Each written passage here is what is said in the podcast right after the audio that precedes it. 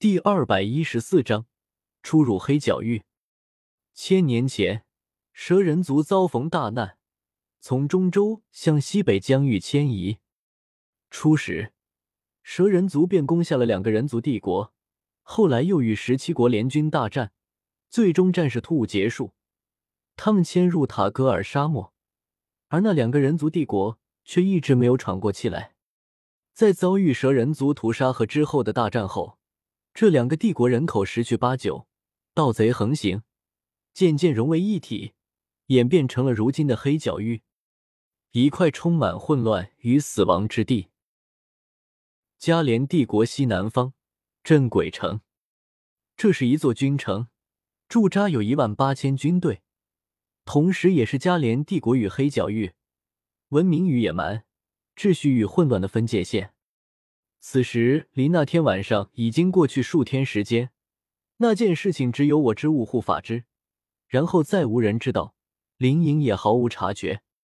离开乌坦城后，我结束西巡，开始南下黑角域，展开嘉联与迦南学院之间的第一次友好交流。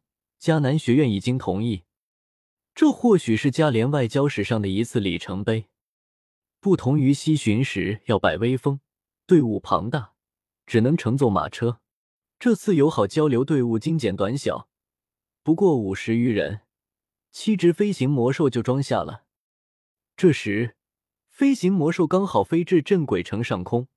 我向后眺望去，只见镇鬼城以北李驴耸立，农田延伸到远处地平线下，而镇鬼城以南，大片平原荒废，长满荒草，不见人烟。这让我一阵感慨。又有些疑惑，不由召来亚飞，问道：“亚飞，黑角域人口虽少，却也有数千万人口，这么多人，一年不知要消耗多少粮食布匹。可我见这黑角域荒芜一片，并无农田桑麻，难不成他们全靠向附近帝国进口？这次南下，亚飞同样来了，不过他不是来和迦南学院的学生友好交流的。”不不对，他确实是来和迦南学院的学生友好交流的，不过不是全部，而是某一个学生。至于具体在哪里友好交流，我就不得而知了。总之，先让他给嫣然姐打头阵，试试熏儿的态度吧。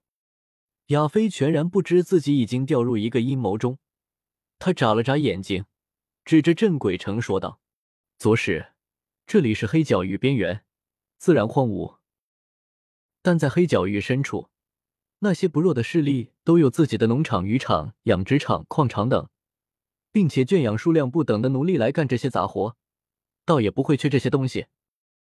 奴隶这个词让我皱了皱眉。在加连帝国，还有附近的其他人族帝国，虽然依旧有奴隶存在，但数量极少。压根不会有那个家族门派圈养大量奴隶，没想到在黑角域竟然还有大规模奴隶存在。不过我也没有要去解放他们的意思，只是原本想着不给黑角域出口粮食，直接引发一场饥荒，饿死他们的的计划是没法用了。七头飞行魔兽结成一队，向黑角域深处飞去。到傍晚时分，终于来到了南下的第一站。黑印城这座城市不大，论面积和人口，勉强媲美加连的一座三级主城。但控制这座城市的势力八扇门，却有一位斗皇强者坐镇。堂堂斗皇强者，只能拥有一座三级主城，是黑角域强者太多，还是人口太过稀少？看着仅仅分布在城市附近的农田和田中被驱赶着劳作的奴隶。我若有所思，飞行魔兽直接飞入城中，也不见有人阻拦。我们便在专门停靠飞行魔兽的空地上降落。这时，却有人凑了上来。那是一个身穿黑裙的妩媚女子，身姿婀娜，正媚眼如丝的看着先下来的云恒。以他的见识，一眼便看出这老者气势不凡，必定身居高位，不由笑盈盈说道。这位前辈，您是来参加黑印城拍卖会的吗？云恒当然没搭理他，而是将目光投向我。我慢悠悠从飞行魔兽上下来，打量了那女子几眼，目光最后落在她胸上。别误会，我只是在看她胸口挂着的徽章。天知道她怎么把徽章挂在那里，可能是那里最大最显眼。你是八扇门的人？我看着他，负手摇头，说道：“这眼力不行啊。”这黑裙女子顿时知道认错人了，我才是这支队伍的领头人。她也不觉得尴尬，扭着腰肢走来，朝我一俯身，身上还有一股浓郁的幽香飘来，娇声说道：“奴家黑琴儿，不知公子如何称呼？想来公子是第一次来黑印城。后天黑印城一年一度的拍卖会就要开始了。”里面宝贝可不少，公子不去玩一玩？拍卖会，一听到这词，我顿时挑了挑眉。黑角域的拍卖会可不简单，这里混乱无比，是很多强者和势力销赃的地方，所以拍卖会上还有中州流过来的好东西，比如风雷阁的三千雷动身，萧炎以前就是在这场拍卖会上得到的，只是这回他去迦南学院去早了。竟然错过了这场拍卖会，让我给遇上了。呵呵，拍卖会不急，你先给我们找个地方住下吧。虽然飞行魔兽上就能睡觉，但到底不方便。我们一行也算是过江强龙，既然有更好的条件，何必苦了自己？